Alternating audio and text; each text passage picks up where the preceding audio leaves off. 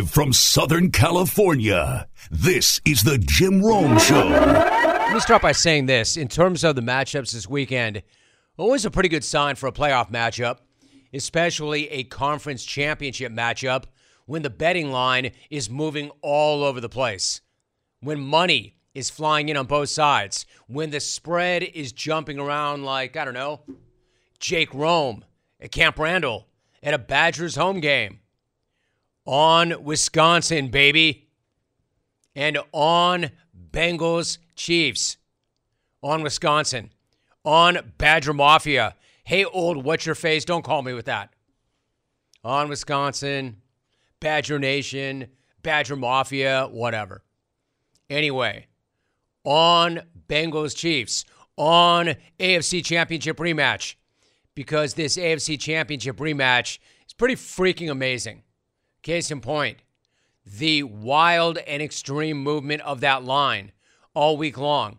Essentially, the betting line on this game is drunk. The guy is drunk, but there he goes. The line is drunk, but there it the goes. The guy is drunk, but there he goes. Kevin Harlan, legend. Yeah. As I already mentioned earlier in the week, K C did open up as a point and a half favorite.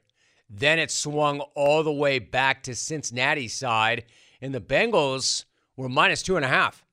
Pretty rare. Pretty rare to see line movement like that in a game of this magnitude. And even more rare to see Patrick Mahomes, Mahomes and the Chiefs as a home dog in the playoffs. Pretty rare. How rare?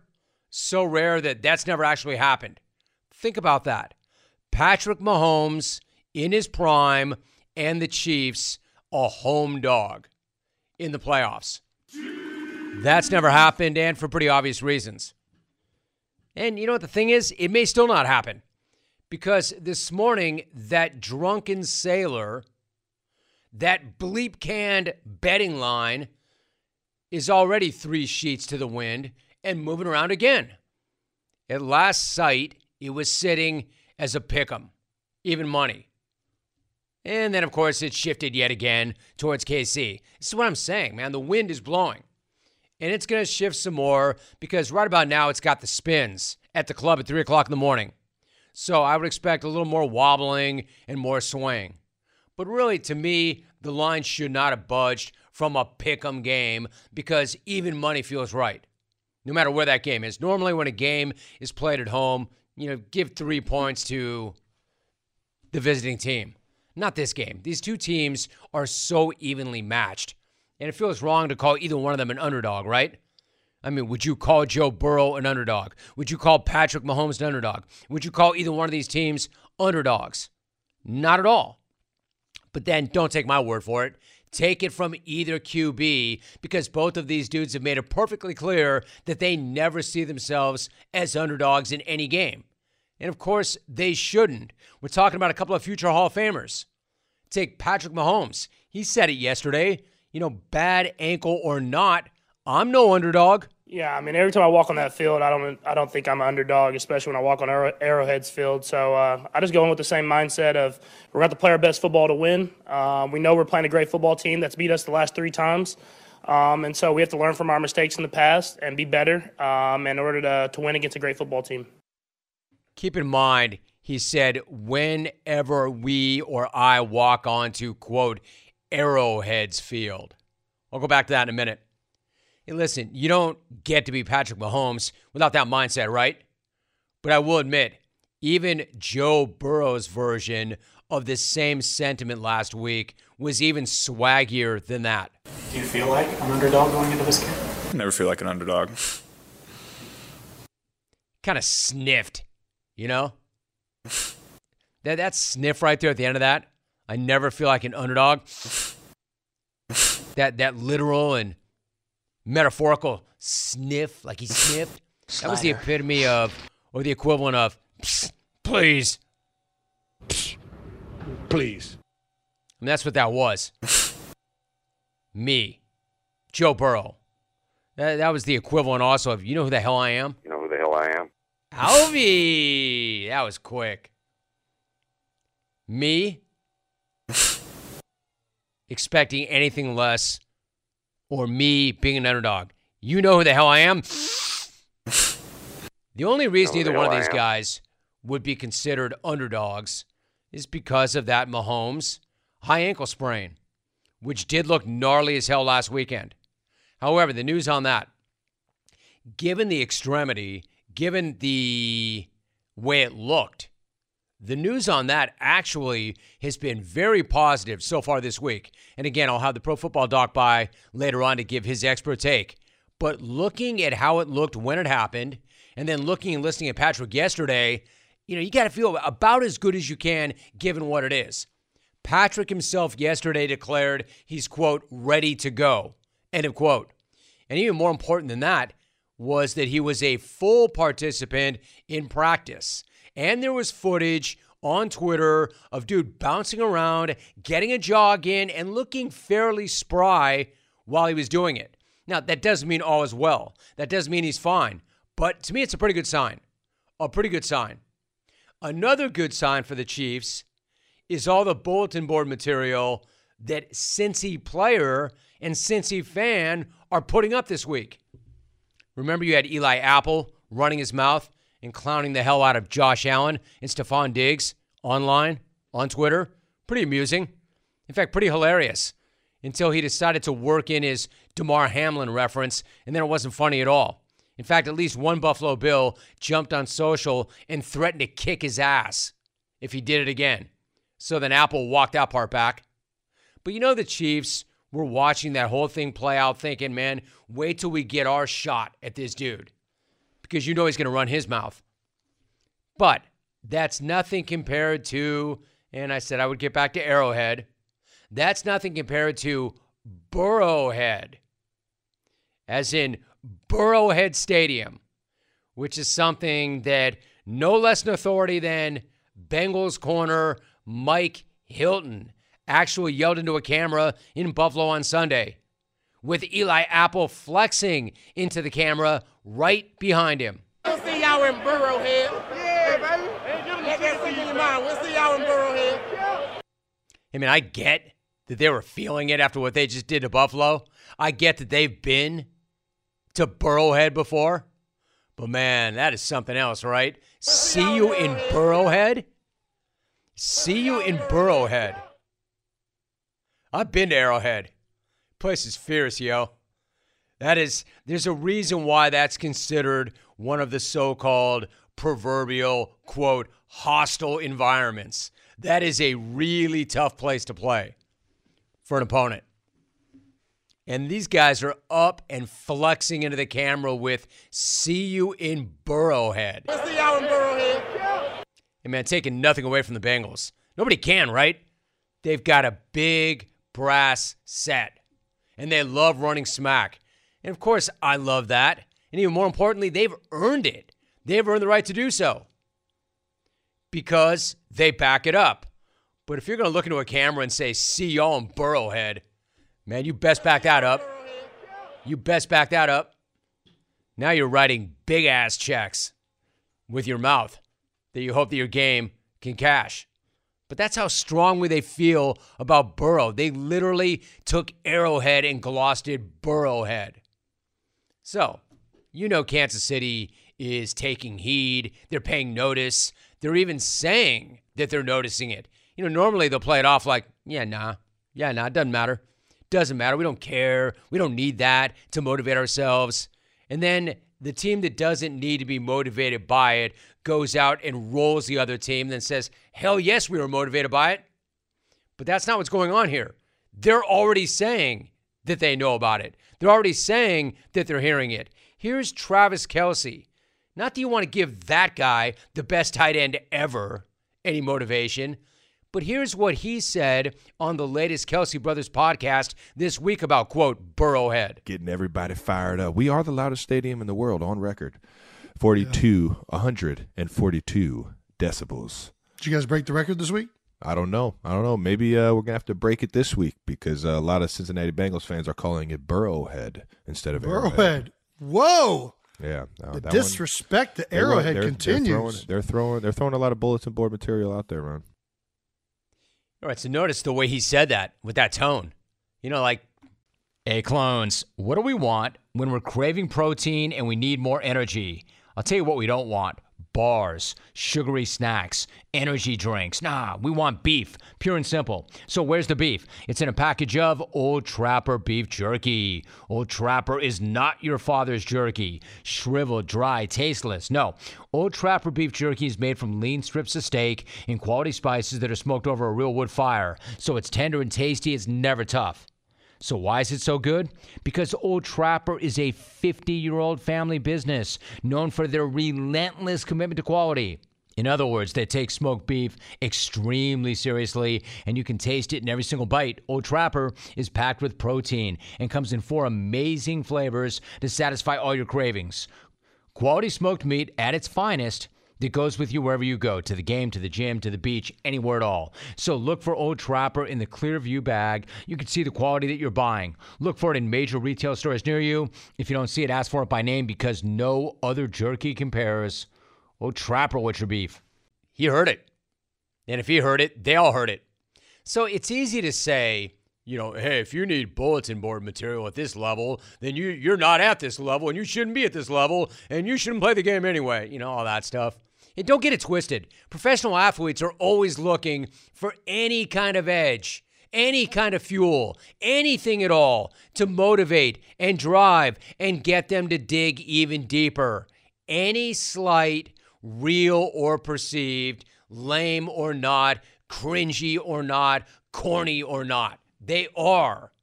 I mean, do you have any idea how much fuel Michael Jordan was able to get out of a bunch of crap that he used to just make up? That's f***ing bullshit. He did. He would make up crap just to motivate himself and drive himself, whatever it took. So you can say that cheesy bulletin board material is fake and that if you need it, you're weak. But I'm here to tell you, you're wrong. You're wrong if you think that, because these dudes actually do run with this stuff more often than not, which is fine. I'm not saying don't say it. Say whatever the hell you want. Do whatever the hell you want. I mean, I would leave Damar Hamlin out of it, Eli. But say whatever you want. Do whatever you want, as long as you show up, show out, and back it up. And the Bengals generally do. And in this case, they are bringing all the swagger, all the confidence, and all the smack for good reason. Why? Well, it's been a minute since they lost a big game. And more importantly, they have beaten Kansas City in their last three meetings, including last year in this very same game, in this very same stadium. You know, Burrowhead Stadium. Burrowhead? So what I'm saying to you is this game's got the makings of an epic classic. Who you got? Who you got? Big Head and I will release our picks on Jim Rome's Big Head Bets after the program. But in the meantime, before I do that officially on record, I want to ask the question, who you got? Hey, K C fan, I want to ask you, how hard were you tripping when you saw Patrick get hit? And then how hard were you tripping all week long? And then how much better did you feel after you saw him yesterday? However, how sad would you be if he went with one of those walking boots onto the practice field? I mean, you saw the guy. No limp walking off the podium from that presser. And I know you've been watching that on a loop, right? Telling yourself, it's all good, it's all good, it's all good, it's all good. However, he did glide away from that podium. But what if it was just two steps, and then the camera panned away, and then he put that boot back on? Then what? Now, not that I want to go deep into this, but hear me out. Bengals and Burrow aside, in a vacuum, all right? And I, I don't want to give it up, but you're telling me I can get Patrick Mahomes and the home field. Mahomes? And a point or more? I mean, sign me up for, for K C, right? Yeah, but Rome, it's Mahomes on one leg. Yeah, well, I'll take that guy with no legs over most quarterbacks with three legs. Signed it, Nick from Indy. There, clone. Sorry, I did it for you. Keep it in your phone. Jay Woods of Omega Tax Credits dot com is with me now. You've actually started a new operation, a new wing, Omega Funding Solutions. Exactly what is that and how does that work? You file an amended payroll tax return with the I R S, and the I R S is backed up. You know, they were hit by COVID too. They had the pandemic to deal with, so it's taking them anywhere from six months to a year to process these refunds. So we came out with a solution where we can help you get access to that cash earlier in as, as little as two weeks. See if you qualify for an E R C tax refund from the I R S, Omega Tax Credits dot com. We are joined by Will Hewlett. Will, it's great to have you on the show. How are you? Great, Jim. Appreciate you having me on. Really good to have you, Will. Thanks so much. Let me ask you about Brock, because this guy's football odyssey obviously is amazing when you consider he went from being the last player taken in the draft, of course, to starting the N F C Championship game. I mean, incredible, right? So when did you first start working with him, and then what was your impression of his game and his ability? Yeah, uh, I got a chance to start working with Brock almost a, a year ago uh, to this date. Um, I, I, I shot down to Orlando for his final bowl game against Clemson, got to watch him up close and personal. Um, and then he came up three days later and started training with us in uh, in Jacksonville, Florida. So I, I knew pretty early on he had some special traits just by the, the way that he approached his training, some of the improvements he made uh, right off the bat. And um, it was super impressive to watch that progress through the offseason. And uh, now seeing it all come to fruition on, on Sundays and, and, and big games is, is really uh, rewarded. So, Will, what about his makeup and his mindset? Like, do you work on those types of things with your players? And then what kind of marks do you give him in those areas? Yeah, um, immediately. I mean, you know, I think the term is uh, he's he's got a dog in him. He is really aggressive in terms of his approach at, at working on the little details and being a great quarterback. Um You know, we, we were always careful to not tinker too much with athletes as they're getting ready for the, the combine and the pro day. Uh, we don't want to overwhelm them with too much information or too many changes. But he was a type of athlete that was ready to take on anything that we threw at him. Um, it, one of the comments he made was, "Hey, you can tell me everything. I can handle it." And and initially, I was like, "Ah, yeah, I don't I don't know about that." But he his ability to take on, you know, new technique changes in his release or different changes in his footwork. Um, and then sit back and be critical of his own play and and um, you know, areas that he needed to improve on. You know, immediately stood out in, in the process, and and uh, was just super impressed to see him just progress the way he did through that offseason. See, I love that, right, Will? You want guys who want to be coached hard. You want guys who want to get better. You want guys who want to grow. So given all the work that you did with him and his mindset and his willingness to learn, how surprised were you that he had to wait until the final pick in the draft and was taken by the Niners as, quote, Mister Irrelevant? Right. Um You know, I, I, I think I, I understand where N F L teams come from, although I, I still think the, the grading process is is broken. I, I don't think evaluations of quarterbacks, I think it's a fifty fifty for, for a lot of teams. Um, I think if you even ask the forty-niners, they would probably say that they missed on Brock, Brock Purdy. Uh, he, obviously, he should have been drafted higher. I didn't I didn't think he would wait till the last pick to be uh, taken. Um, and again, I understand that the height and, and maybe he's not as athletic as some others, but he had, you know, elite scores in terms of, um, you know, the cognition testing we did, and then his ability to, uh, his zero to, to ten uh, split in terms of sprinting was actually pretty good. Um, and so there's areas that you see in his game that were, were there if you tested and looked for. Um, but I think, again, we're, we're very caught up in the, the the uh, measurables that we're so used to in terms of the height and and the um, you know, how big the arm is, et cetera. Uh, when some of the greatest quarterbacks of all time have been, I guess, deficient in in some of those areas. So it's it's I think he was missed by a lot of teams. Um, you know, they they did the draft over. He should have gone a lot higher. We're talking to Will Hewlett. Will, one more thing, not to be redundant, but like Bruce Feldman, who is an excellent yeah. college football writer for The Athletic, was able to dig up some anonymous pre-draft evaluations. It's one thing to miss on a guy, and I understand that it's an inexact science, but Bruce dug up one quote where a team had, quote, no interest. Another called him, quote, sawed off, end of quote. Like, teams will do what they do, but what's your reaction to those two evaluations? I mean, again, it's it it it blows your mind that these multi-billion dollar organizations have, you know, it's it's recycling the same type of people, I think, that have a mindset that's outdated. Um, you know, and I get not overcorrecting to the the analytics side of things, but I think if you dig into the numbers and you truly look at the film and you understand who an athlete is, and then you know, if you're able to measure, um, you know, how, how they can process and then see the improvements they made, um, then you can come up with, I think, a, a much better um, uh, evaluation of athletes. And again, you see it every year where there's guys that are potentially missed. Um, even even with the, the Dolphins this year with Skylar Thompson, I mean, he had a lot of success and he was a late round pick. So well, I think we have to continually evaluate how we look at the quarterback position, and um, there's still a lot to learn. It's a great point. Now, Will, obviously you feel very strongly about him. I can hear it, and I listen, I hear what you're saying. I know you have confidence in Brock based on the work the two of you did and the way you know him, but did you have the kind of confidence where you would expect him to step right in and lead the Niners to the N F C Championship game and rip off seven wins in a row and be totally unflappable once Jimmy Garoppolo went down? Did you see that happening?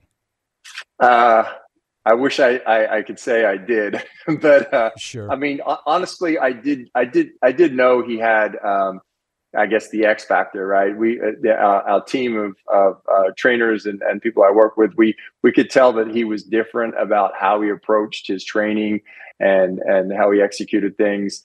Um, you know, could I have predicted this much success so early? I don't think so, but I did know that at some point, if he got a chance to get on the field, it was going to be really difficult for someone else to get their job back. Um, you know, happening his rookie year in the situation, maybe couldn't have predicted that. Uh, but I am not surprised um, by how he is in terms of his demeanor and on-field presence. Um, those things were very evident to me, um, you know, during his pro day. Um, and, and again, I know the pro day is is not playing in a football field, but when you get to know him, you can kind of see how he is in a pressured situation. Every throw you make is being evaluated, you know, in terms of where you may or may not fall and, and, and how a team likes you. Um, so in those scenarios, he, he really um, produced when it mattered, and he continued to get better. And And he's going to continue to improve, which is, is is awesome that he still has upside. Hey, Will, speaking of pressure, you're right. Every one of those throws comes with a lot of pressure because you're being evaluated on every single throw.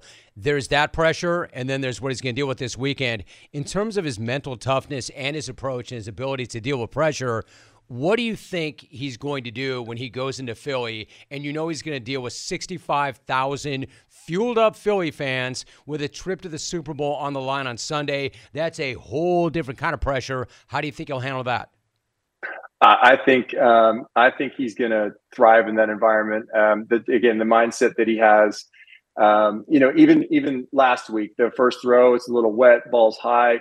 You know, he responds quickly to maybe a misfire or a mistake. You know, we look at athletes on on how they respond to, you know, is it a one rep correction? Uh, and Brock does a really good job. If something goes wrong, it's not going to derail him. He's very he's very centered. He's not a um, He's very even keeled in his approach, even even as a person.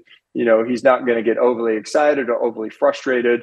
Um, and so I think he does a great job. And the, the, the matchup between him and Kyle Shanahan, that relationship, um, yeah, it's, it's I think it's obviously a, a really perfect one. And it, it's exciting to see I, um, this, you know, how he's how he's experienced and and overcome all the pressure in the previous game. So I think he's going to roll into Philly. I know it's going to be a different environment, but I have confidence in, in his ability to uh, produce uh, great results again. So, so, Will, finally, you mentioned Kyle Shanahan. This is the antithesis of what you teach, but play along if you don't mind. It's kind of unclear what the Niners will do next season at quarterback because the team will have decisions to make based on the kind of competitor that Brock Purdy is and the success that he's had this year.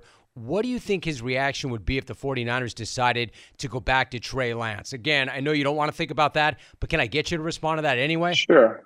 Yeah, I mean, I think um, I, I think he would be uh, – he's going to be a team player. Um, I think he'd probably be frustrated um, based on knowing what he's been able to put on the field.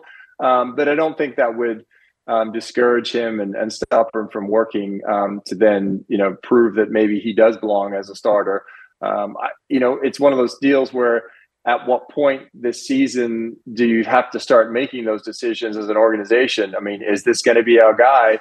Um, and I guess we're always looking for the no, um, and he's only given yeses this far as far as, you know, him being able to excel at this level. And obviously there's going to be ups and downs, but I mean, I don't think, I don't think we've ever seen anything like this before. And, and, And regardless of the outcome of this this next game or the, the game after, um, I think he's proven a lot to a lot of people that you know, he can play in this league at a high level. I agree with you. He is the lead coach at the Quarterback Collective. He's trained more than sixty Division I college quarterbacks in recent years, including the aforementioned Brock Purdy. He is Will Hewlett. Will, great job. Really nice to have you on the show. Will, thanks so much. Thanks, Jim. Appreciate you having me. This message is sponsored by Discover. Did you know that you could reduce the number of unwanted calls and emails with online privacy protection, the latest innovation from Discover? Discover will help routinely remove your personal info, like your name and address, from ten popular people search websites that could sell your data, and they will do it for free. Activate in the Discover app. See terms and learn more at discover.com slash online privacy protection.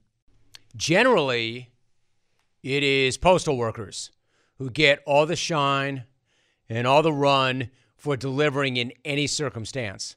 You know, and they deserve that credit. Obviously, you all know the whole creed. Neither snow, nor rain, nor heat, nor gloom of night. You know the deal. But answer me this.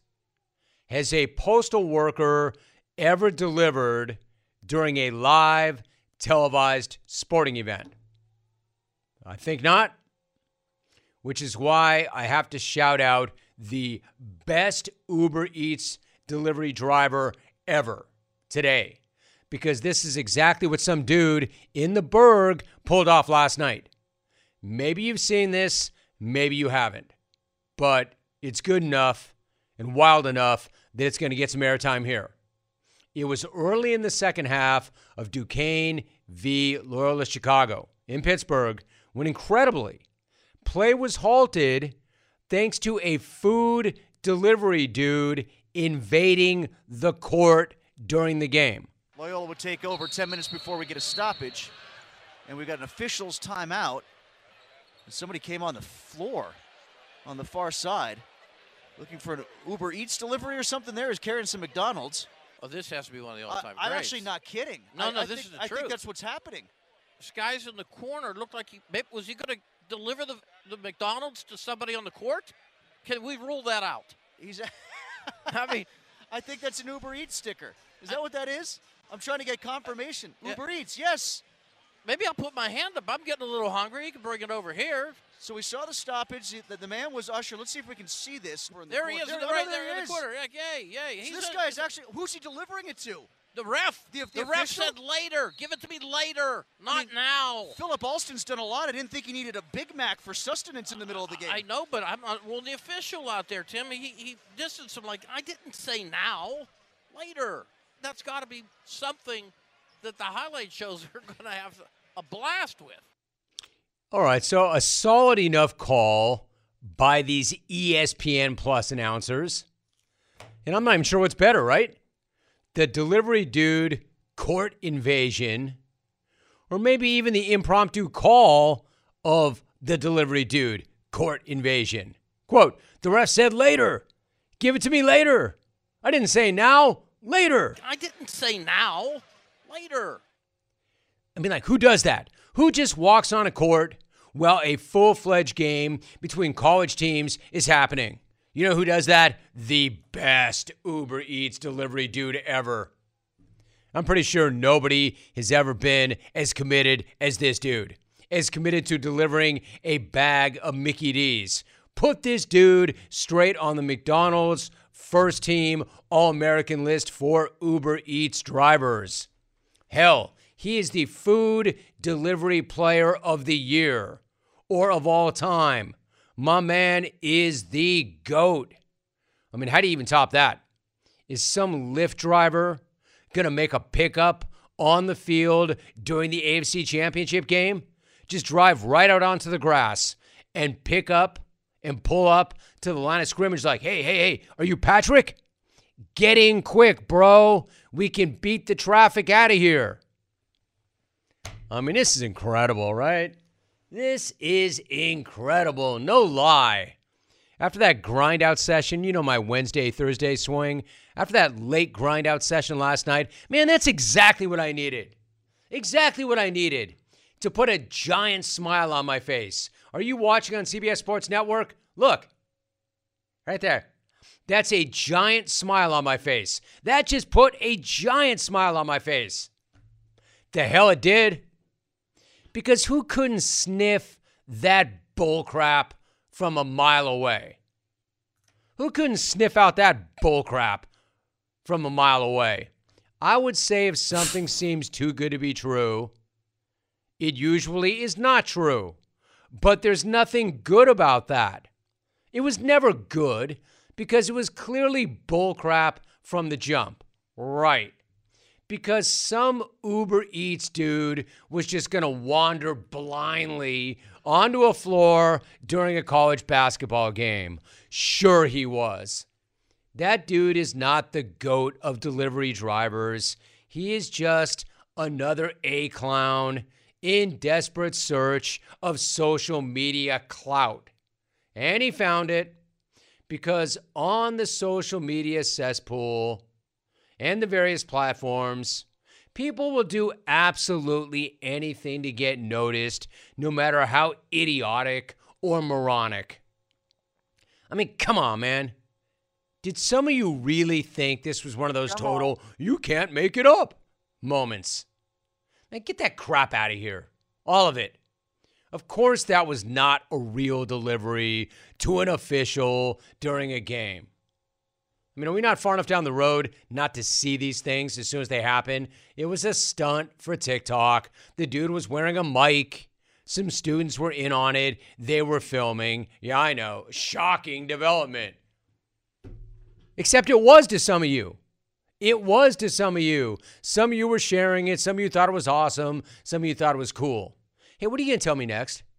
What are you going to tell me next? That those losers who crashed O J's pad in the middle of the night and filmed themselves saying, wakey, wakey, wakey, wakey, to a double murderer, that that wasn't real either. What are you going to tell me next? I don't know. Maybe that dude, Kevin in NoCal, will weigh in during the beef segment today. You know, the DoorDash delivery driver who's got a brand new beef with DoorDash delivery customer every single week. I bet that dude's got a real beef with his nonsense, as I do. That's my beef. I'll get you started. The beef segment's not till the top of the hour, but I'll get you started with the beef. That's my beef, this stunt. And people, for any of the stunts and all the stunts and the stunts and crap they pull, to skip any actual work or process so they can become an instant legend and phenom without having to do anything at all except pull crap like that. And no, hey, listen, I'm not trying to be that bitter old head and telling anybody to get the hell off my lawn, get the hell off my porch. I get how the world works. I get that this does work for some people. I'm of the opinion that there are no shortcuts, there are no hacks, but you know what? In a way, there kind of are sometimes. Like, if you can pull that crap off. But it better be damn good. It better be really good. I'm just saying, like, when social media is good, it's great. But sometimes that cesspool is one of the worst things ever. And my advice to you, if you see something that absolutely blows your mind and seems too good to be true, go with your gut. Because more often than not, it's just some a-hole looking for cheap and easy fame and clout. But then again, I don't blame you, because this having an actual job and doing actual work and dealing with this actual life game is hard, dog. I think that's an Uber Eats sticker. Yeah, I don't think. I didn't say now. Yeah, I don't think. I mean, come on. Some dude was going to walk on the floor during a game the to ref, make a delivery. The ref said later. Give it to me later. Who who wasn't in on that? Other than the few of you dopes who bought it. Hey, clones. What do we want when we're craving protein and we need more energy? I'll tell you what we don't want. Bars, sugary snacks, energy drinks. Nah, we want beef, pure and simple. So where's the beef? It's in a package of Old Trapper beef jerky. Old Trapper is not your father's jerky. Shriveled, dry, tasteless. No, Old Trapper beef jerky is made from lean strips of steak and quality spices that are smoked over a real wood fire. So it's tender and tasty. It's never tough. So why is it so good? Because Old Trapper is a fifty-year-old family business known for their relentless commitment to quality. In other words, they take smoked beef extremely seriously, and you can taste it in every single bite. Old Trapper is packed with protein and comes in four amazing flavors to satisfy all your cravings. Quality smoked meat at its finest that goes with you wherever you go, to the game, to the gym, to the beach, anywhere at all. So look for Old Trapper in the Clearview bag. You can see the quality that you're buying. Look for it in major retail stores near you. If you don't see it, ask for it by name, because no other jerky compares. Old Trapper, what's your beef? So lately it's been kind of a thing. Do we start with the phone calls or do we start with the written? I've been bouncing back and forth. Phone calls actually were a thing for a while. Today we start with the written. This says, this guy's going to set the tone. My beef, the Tool on the airplane, giggling his heart out for all to hear in whatever rom-com he downloaded on his iPad Pro to view on the flight. Vince in Fresno. Lots of things to hate about air travel, and that's right near the top of the list. I agree. People have just no sense, do they? Of like social cues. They can't read the room. They can't read the plane. I do hate that. I hate that also when people just start ripping gnarly, blood-curdling farts on airplanes too. And then they act like we don't know who did it, so they got away with it. They're not accountable. They're not accountable to their flatulence. Hate that. Bruno in the Bay. Salutations, Jimothy Cricket. My beef today is with my employer. I look at them as my family. Family. I'm on year twenty-three of my contract, and not once have they overpaid me by one million dollars. It may be time for me to send a resume to L S U and take my talents to Baton Rouge. L S U did do that. Do you know what? That happened to me once. When I worked for another broadcast company, and I would even tell you this. It was when I made the most that I had made in my entire career. And they, they overpaid me. They gave me a check that I didn't deserve. As painful as it was, I let them know. Painful. So, yeah, that, that happened to me. Jim, it was not a seven-figure check, but it was a good figure check. In fact, I wouldn't mind having that money right now. Hey, Jim, my beef is with my carpool partner. Do you have any idea how embarrassing it is when he cranks up Eye of the Tiger and starts singing along to it with the windows down? Worse than that, he bangs on the dash in unison with the four opening notes. It doesn't get any better when Life in the Fast Lane comes on. Thanks to him, I'm now on a city bus and my life is in danger. Jim in Quartz Hill. That's not true, Jim. I wish it were. That's good stuff. But again, if something seems too good to be true, it generally is. You made that up, dude. Stop lying. Fan Smack, my beef is with people who use the elevator at the gym. The elevator is only there for A D A compliance and emergencies. Unless you pulled a hammy during your fifteen-minute elliptical session, take the stairs. Don't let the automatic door hit you in the ass on the way out after you press the button to leave. Chuck, you know side. I like that. Pimp in the Box. My beef is with my wife. Always realizing she forgot something from her shopping list when we are in the checkout line at the grocery store. Oh my gosh, hear, hear. That happens to me and D J all the time. All the time. D J is short for Dodger Jano. Dodger Jano does that all the time. And she's like, oh, forgot this. And then she'll go to the other end of the store. And of course, the checker has rung everything up and I'm waiting. And she's looking at me like, what? Chill out. What's your problem? What's my problem? Have we ever gone to the market and this not happened? Yo, bro, preach. He goes on. Then she proceeds to send me on a mission to get that item. And I got to run through the store like I'm on supermarket sweep in order to avoid being that bag who holds up the line. Do it better, babe. Tony in Redwood. Let's see, D J doesn't do that to me. She goes to get it herself. She will not send me out to get it. But I, I don't remember ever going to the market where that didn't happen. It says, my beef is with adolescent monsters who don't do a damn thing in class and act like a bag, only for them to cry and plead with the teacher for a passing grade at exam time. Grow up and learn how to cheat off others like the rest of us do. And have fun getting your car keys ripped from mom and dad. War parents who actually care about their kids. Kenny in Albany. I interrupt this beef segment for another conversation that D J and I had about the aforementioned Logan Rome.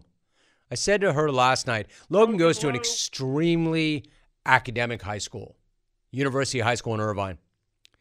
Not an extremely athletic high school, but extremely academic. How are we in sports? Well, we'll kick your ass in chemistry. We'll roll you up in physics. And the baseball team is much better. Shout out to the coach, Wesley Shaw. Good job, Wes. Anyway, I said to Janet last night, I have something to say, and this is not just me being negative Jimmos. I have a real question. I've never seen, never once seen that kid study. I've never once seen Logan Rome study. Ever. Jake Rome used to bust his ass. He was kind of like his old man. He was kind of neurotic about it. Like, got to get my A C T up. Got to get my grades up. Got to get into a good college. Machine Gun Kelly there is like, I'm good. I'm cool. I'm good. How's my hair look? We got anything to eat? I'm like, Janet, how is he getting into all these colleges? I mean, safety schools, but he's getting into all of the ones that aren't his first choice. How? I've never seen the kid crack. When does he study? Like, like he, I don't think he's ever studied. When does this kid crack open a book? And she couldn't even answer. But, but he got into Arizona. He got into Arizona State. He got into Kansas. He got into Kansas State. He got into Iowa. He got into Purdue. He got into Boise State. Yeah, I know. Not exactly U C Santa Barbara, but he's getting into all these schools. How? I've never... He's a senior in high school. Never mind senioritis, man. This guy's got high school-itis. When has he ever studied? I digress. Hey, Van Smack, my beef is sales quotas. When the entire sales force can't hit their quota, the answer is not to triple that same quota. Memo to sales management, put that coffee down. Coffee is for leaders only, you arrogant bags. Put McKay in Oakland, dude, don't get down. me started. Oh, I know. I know. I know that sales life. It is hard. Why do you think I do the radio show host life? Because I sucked at sales. It's hard. Hey, sales rep, remember? Remember when you started the month? And every month you go back to zero, and they've got that shame board. It's not a motivational board. It's a shame board. They've got that whiteboard up with everybody's number, so when you walk through the door, they want to see you sitting on zero to shame you to work harder. Remember that shame board? Remember when you used to get that tiny little sale at the start of the month, and you'd hold on to it all month, and then not report it till the end of the month, so you didn't end the month with nothing? I remember all those tricks. Remember that time you had to prospect and you didn't want to prospect because cold calling sucks. So instead you went to get lunch and then you went to some pizza joint and the hostess took the person in front of you and you took that fish bowl with all the business cards where they give away that free lunch once a month and you emptied the entire fish bowl of business cards into your briefcase and then you left. And remember when you walked through the door without a sale and the sales manager again wanted to kick your ass? And said, what are you doing? What are you doing out there? And you said, oh, I'm prospecting, look. And you dumped the entire briefcase of business cards on his desk. And then the sales manager said, oh, okay. I see you were working. Good job. Good job getting all those business cards that you stole from the fishbowl from people who thought they were entering a contest to win a meal. I knew all the tricks. I tried them. They just didn't work. Breaking news. Since we digress, breaking news during the beef segment. at Rap Sheet reports, the Panthers are hiring former Colts head coach Frank Reich as their new head coach. Sources tell me and Tom Pelissero, the organization's first Q B now becomes their coach. That means Steve Wilkes is not getting that job. Or Jim Harbaugh. Or Sean Payton. Sounds like Sean Payton's not going anywhere. Let's go to the phones. One, we're going to mix it up right now. one eight hundred, six three six, eight six eight six. Let's go to Grand Rapids. Tom. Tom, good to have you. What's your beef? Thanks for the vine, Jim. Like Alvy, when it's time to wrestle, I'm going to get in and get out. My beef is with the super bags at supermarkets who don't return their shopping carts to the cart corrals. These people are sociopaths. What does it take, like twenty to thirty seconds? I mean, that's the same amount of time it takes Queen Danica to wreck a new tenderoni. Ward of my Lions putting Aaron Rodgers' Green Bay career in the ground back in week eighteen. Out. Nice job. Hey, Alvin, how many references to short sexual sessions are you going to allow before you run somebody? Apparently as many as this guy wants. That, that, that might be the most well-used, well-played, tired beefs that we have. For some reason, the shopping cart beef, but it always works. It's true. Hey, idiots, walk it ten feet over and put it where it is. That way it doesn't drift out and ding my car. Or I can't park in a spot because you were too lazy and you left it there. one eight hundred, six three six, eight six eight six. Let's go to San Francisco. Travis, good to have you. Travis, what's your beef? My beef is that guy that drives down the freeway in the fast lane that's doing sixty-five. When you come up on him from behind, he doesn't move over. You're waiting. You get your opportunity. You go to pass him. An idiot, Miss Daisy, wants to speed up and race you like you're going to the same destination. Miss Daisy, we're not racing. Get over to the far right lane. Stay where you belong. Let me go by you. We're going to two different destinations. War Bengals, go Burrow. All right, Travis, you got it. Again, not great, but I can live with it. Why don't we try Iowa? Dickie in Iowa on the phones. Dickie, what's your beef? Jump man. I got a beef, and it's probably not going to sit well with a lot of people, but go to hell, rare steak guy. I'm tired of you mean mugging me every time I order my steak medium well. And, uh, you know, I uh, I paid thirty-five dollars for this ribeye. I'll order it any damn way I please. I'm out. You know, I kind of like that. Are, are guys mean mugging you for ordering it rare? He's right. It's his steak. He can eat it any way he wants. He paid thirty-five bucks for it. Now, we'll tell you this. I'm a medium rare guy. I'm a big-time medium rare guy. And if you give me a choice between medium well and rare, I'm going rare. I feel really strongly about that. But it's not a reason to go, and most of all, it's not a reason to judge. Eat your meat any damn well you, way you want. But I feel really strongly about that. I'm not send food back guy, but I want my steak, and I'm a steak man, medium rare. And if I have to choose between medium well and rare, I'm going rare all day long. All I'm saying is get the steak right. Please don't jack up with the steak. Don't jack the steak up. That's really important to me. Let's go to Seattle. John in Seattle, the hey, beef John. Segment, moving right through it. John, what is your beef? My beef is that I'm fed up with my neighbor's dozen cats crapping everywhere and eating the birds in my yard. I kindly asked my neighbor to control the felines. The response I got was, they're meant to be free. Well, decided to do a little trapping and try Vietnam's favorite snack, fried cat. Ah, nah, dude. No. Nah, dude. You don't like that color. I don't like Not that okay. Color. Not a very good Everything color. Was okay until the end of that. Not okay. I'm not going to repeat the line. Just know that's not okay. one eight hundred, six three six, eight six eight six.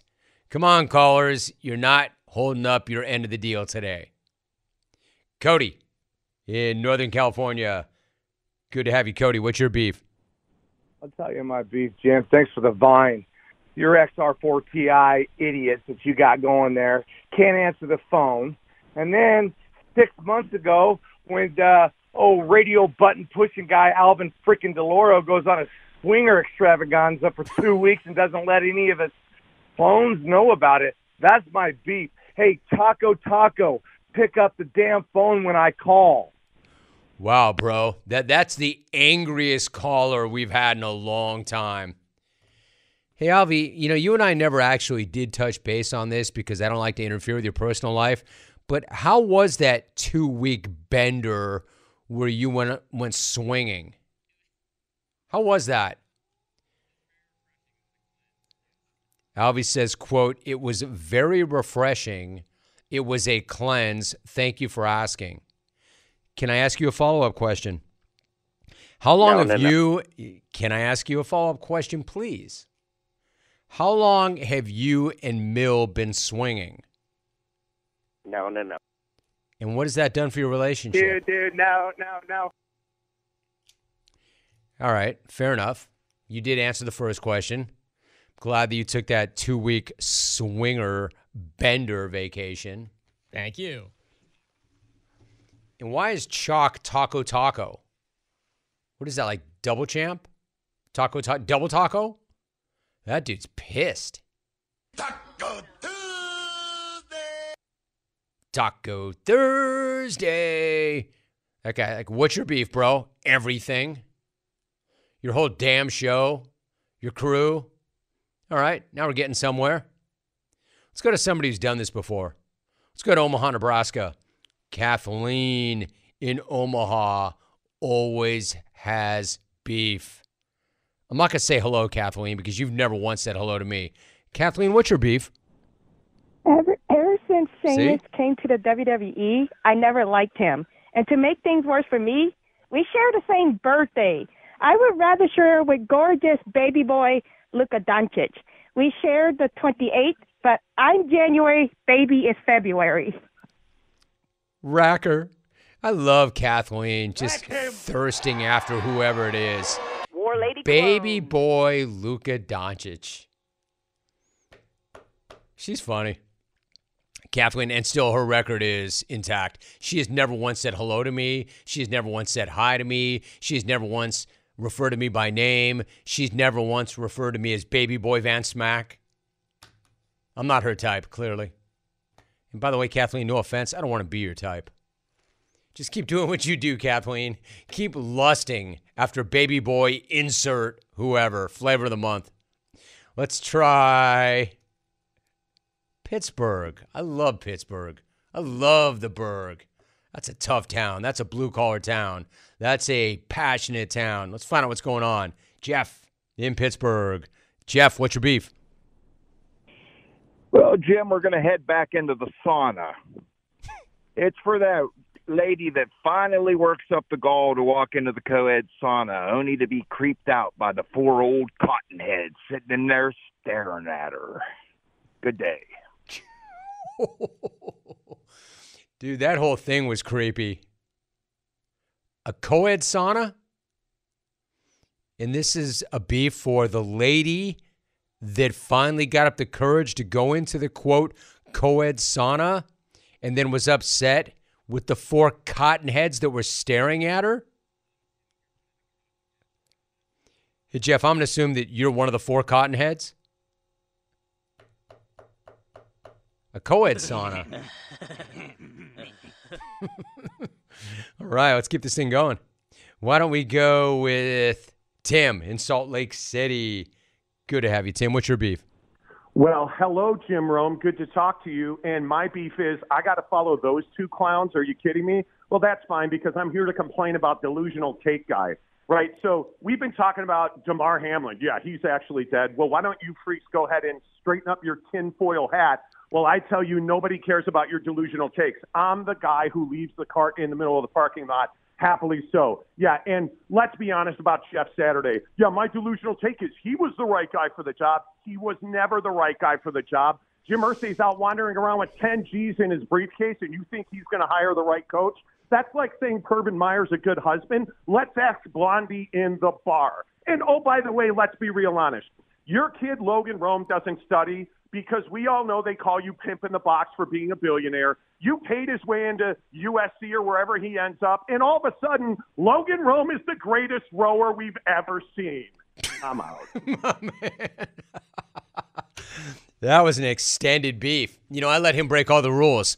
Normally with the beef, I tell you, get in, get out. You know, get me your beef and keep moving. And that guy just kept going. And and being loud's not a take. That guy was loud and didn't get in or out. Bam, bam, bam, bam, bam. Listen, quite the contrary about Logan Rome. I've made, I said this the other day on the show, and I make it clear every chance I can. Dude, I am not a billionaire. I'm not even rich. And I'm taking it with me. I'm one of those people that when they put me in the ground, I'm going to end on zero. I'm taking it with me. Yo, that's my money. That's our money. We earned it. I earned it. Yo, kids, do not think that there's this great windfall coming. I've told them that. And no, I'm not trying to buy him into anything. Man, I don't want him to go to U S C. You know how expensive that is? I don't want him to go to U S C.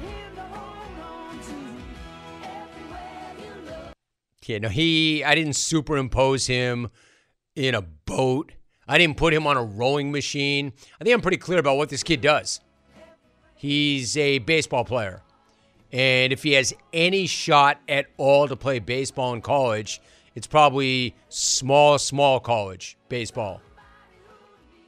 I'm not buying him. I've, I've made this clear. I'm not buying his way into anything. I've let him know in no uncertain terms. Dude, notice how you're not applying to college schools in California. I see you working. You want to get the hell away from me so you can do whatever the hell you want. I see you working. Now I need you to see me working, rogues. It costs a hell of a lot more money for me to send you out of state. Why do you think nobody in-state wants you? Because they want out-of-state money, and everybody wants to come to California. Quite the contrary, Broham. I've told Logan, man, you better, better maintain a certain standard or I will drag your ass home and you will go to City College and you will figure out the rest of your life. No, that, that caller's got that all twisted. I am not a billionaire and nor am I going to buy Logan's way into anything. But I love the kid. Love the kid. And when he's right and his stuff is moving, he is filthy. He is filthy. He's just not blowing it by anybody. All right, let's go to the phones. one eight hundred, six three six, eight six eight six. Alaska. I love it. Matt in Alaska. Matt, what's your beef? Jimmy, what's going on, man? What's up, dude? Hey, dude, I got a beef about a beef about a beef. We got a guy calling in with the name Dickie. I've hit this before. If you're an adult, your name should not be a little boy's name. Johnny, Mikey, Billy. Now we got Dickie. Once you turn eighteen, you've got the free agency to do whatever you want with your name, like you've got the free agency to do whatever you want with your steak. If you're going to order it medium well, save yourself twenty-five bucks and just grab a bag of jerky, dude. War Rogan Loams dropping down, and war the animal control officers out there that are snagging all these stray cats. That's all I got, Jimmy. Keep wow, bro. Matt in Alaska. That's funny. That's funny. If you're going to order, again, I don't agree with this, but if you're going to order your steak medium well, why not just get some jerky? He's funny, too. I've covered this before, but I got a beef with a guy, a grown man named Dickie. If you're going with a kid's name, it's kind of funny because, like I've said before, there are four or five people that still Jimmy me. Jano will Jimmy me, but she'll go with all the normal pet names that you give to your husband. Sweetie, sweetheart, honey, stud muffin. Sweetheart. My mom will Jimmy me, but my mom's eighty-something. I don't, I don't know. I, I feel you. I agree with you. You should stop being Dickie and Jimmy once you're twelve. But some things die hard. I'm not done yet. How about one or two more? Let's go to Missouri. Travis in Missouri. Travis, good to have you. What is your beef? Yeah, my beef is going to be the uh, the Powerball and the Lotto Scratcher people that just stand in line and then never know which one they want to pick out. And then when they do get their scratchers, they just move about a foot over to where you can't even pay. Get your stuff, get out, and go on with your life. That's it. Go Chiefs, brother. Nice, brother. brother. That was incredible. Alvin, did you fire that or was that him? That, that sounded almost exactly like what we have. That was amazing. You know, the funny thing about that Lotto D-bag take, we get that every single week, but you know what? It's always true, and it always works. That guy's right. And not to keep inserting the family in, Dodger Jano likes to play the Lotto. She'll do it. She's like, you work so hard. You work so hard. I'm going to get you out of that life. She plays the Lotto. We never win jack, but she does it. Brother. She tries. Sister. Brother. Sister. Brother. Wife. Wife. Brother. Dodger Jano. Brother. Brother. Let's go to Deming. Brother. Brother. Brother. That was pretty amazing. Let's go to Ed in Washington. Good to have you, Ed. What's your beef? Hey, Jim. Hey, as a dad of identical redheaded twin toddlers, my beef is every time I go out of the house, I have some amateur comedian telling me, hey, double trouble. Hey, what else a two-for-one special on? Hey, jerk. Instead of asking me, you know, all these ridiculous things, how about you just hold the door for me and help me get into the store? I'm out. I appreciate it, dude. That, that was real. And my man, you know that's going to go on forever. I feel you, though. It's got to get so old. I, I bet every time that guy steps off the curb here or something like that, and I bet it's kind of like me in dealing with you clones, and you clones thinking you're clever and thinking you're saying something that I haven't heard a million times before. That's that guy. Hey, hey, dad of the two redheaded twins, welcome to my life. Now multiply it by a million. So I feel you. I identify with you. Brother. Are we done, Tommy, or do we have one more? Let's go one more written beef, and then I'm going to get out for Romeo Dobbs. Rome, my beef is with you losers who want the shopping carts returned. So we scan our own items, we bag our own items, we bring our own bags, and we have to return our own filthy cart with the missing wheel and rotting lettuce in the bottom. Screw you, I'm drawing the line. Ron in Colorado, you know what? He's got a point. I got to admit, I didn't think I would ever see the other side to, can you just return the cart? He's right. Really quickly, another Rome family story as I go to break. So whenever we go to Punta Minta at the end of the year, before I get my crap stolen, we have the same drill every time. We get off the plane. We have the driver take us to the, I think it's called the Mega Market, whatever it is. And Dodger Jano loads up on groceries for the entire week. So we have food. This Mega Market, you want a beef, they don't have grocery bags. They don't have bags at all. Not even for sale. They don't have bags. So you look around, and I forgot that we went through this last year, and it was a freaking nightmare. Imagine buying a week's worth of groceries and not one bag. Not one. And you'd think that if you went through that nightmare, you'd never want to experience it again, but we forgot again. And I'm looking around. I'm seeing all the locals. They bring their own bags. They're smart. You have no idea what kind of hustle it involved to bag up an entire week worth of food and drink without a single bag.